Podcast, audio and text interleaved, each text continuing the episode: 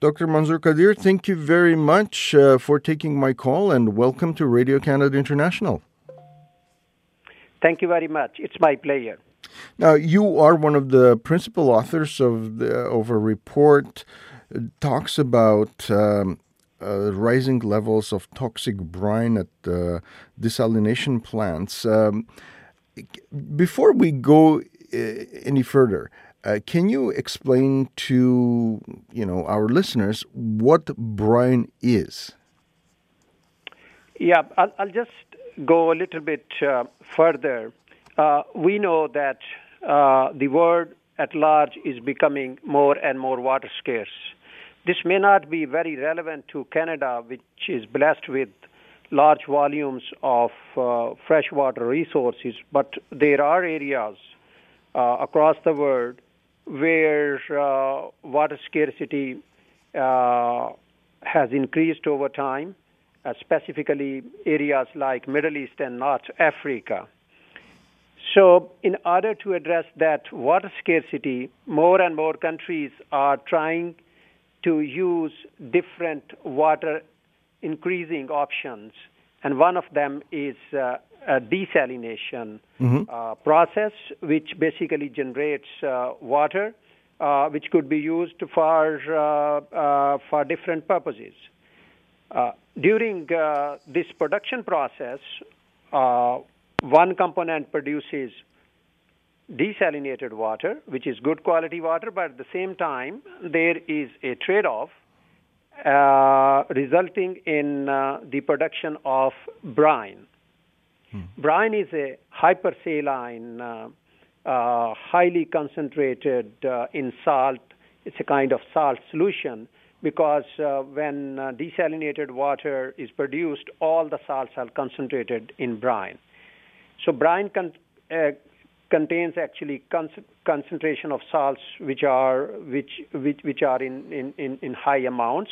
And uh, then these high concentration uh, brine uh, collections they are if we are using seawater uh, for desalination uh, this goes back to the sea. They are thrown away uh, into the sea and uh, there it creates problem for the aquatic life. Hmm. Why? why is that? Uh, yeah, that that that's interesting uh, because uh, when we uh, brine is basically, as I mentioned, is a highly concentrated with salts. In those actually parts of the sea where uh, it is disposed of, it increases the local temperature of the sea in that part. It also increases uh, uh, significantly the salt level of already saline seawater. Combine these two factors, they decrease the dissolved oxygen level into the water. We technically call it a term hypoxia, which basically says that the the the amount of oxygen decreases uh, in these areas where brine is disposed, and if the, the concentration of oxygen is decreases, that becomes then uh, a limiting factor uh, and a limitation for the aquatic organisms which are in that vicinity.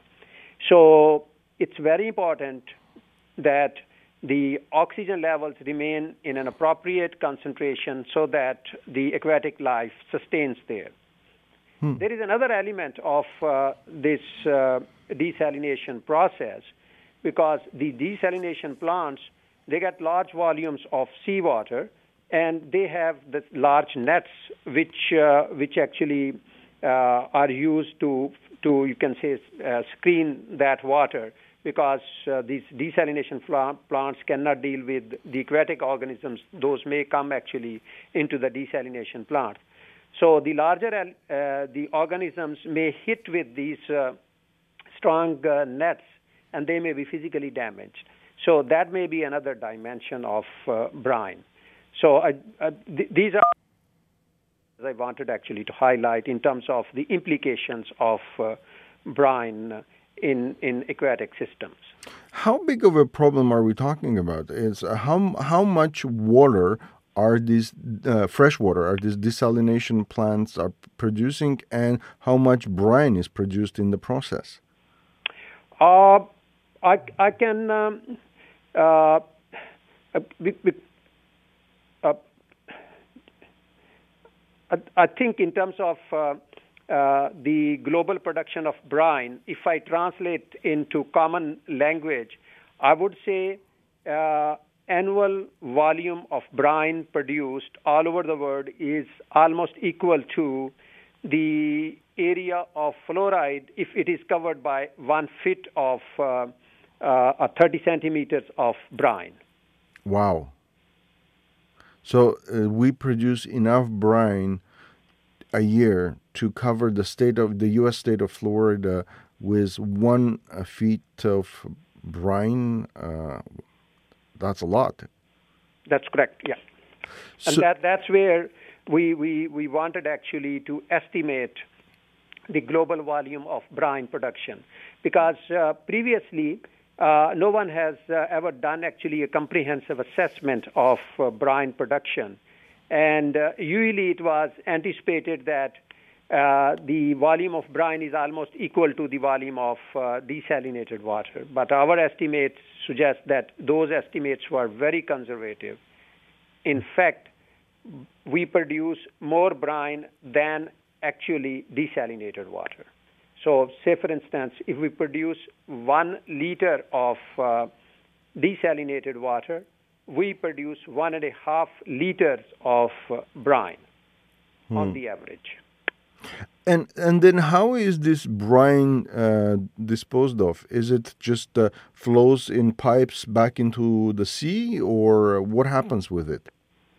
There are actually uh, two major areas of brine production.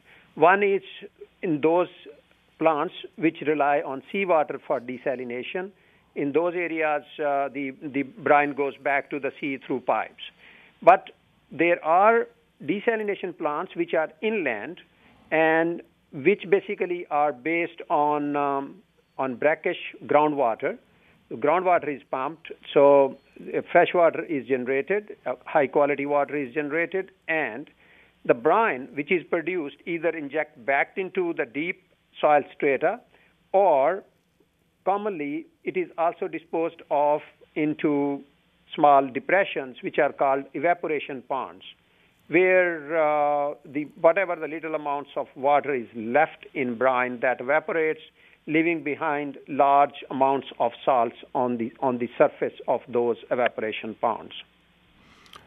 So uh, just as a kind of a, a what do you what, what do you want people to know? What what do you want people to take away from this paper? Uh, there are uh, different elements of the message. Uh, one for professionals, it's very important that they are aware of uh, the methodology uh, that we developed uh, in order to assess the brine production all over the world we also assessed uh, brine production in, by different technologies. Uh, we would like actually to highlight the results of uh, this publication for the attention of those countries which are producing large volumes of brine. Uh, just to give you an idea, since uh, uh, Canada is not a water scarce country, of the total brine which is produced all over the world, 70% is produced in Middle East and North Africa region because that's a hotspot of water scarcity. And uh, of the total uh, brine produced, four countries together, they produce more than 50%. 55% of the total brine is produced by four countries Saudi Arabia, UAE, Kuwait, and Qatar. Hmm. Is there a use for this brine? Um, something that uh, could be put to good use, or a more environmentally friendly way of disposing of it? Uh, there are uh, uh different research groups uh, who are working on uh, how we can make use of brine, which is technically feasible uh, economically viable and uh, environmentally sustainable. Uh, one of the options uh, which we came across is that this hypersaline brine can be used to raise certain fish species which can tolerate that very high levels of salts. And uh, studies have shown that uh, the fish yield by using that brine uh, is further increased rather than being negatively affected. But these are the studies which have been done on a pilot scale. The key issue would be if we translate those studies on a larger scale. So there are other actually uh, studies which are being done in order to manage uh, brine uh, in an env- environmentally feasible way. Hmm. Well, thank you very much uh, for, for taking the time to explain this to me and to our listeners, and uh, um, all the best. Thank you very much. My pleasure to talk to you.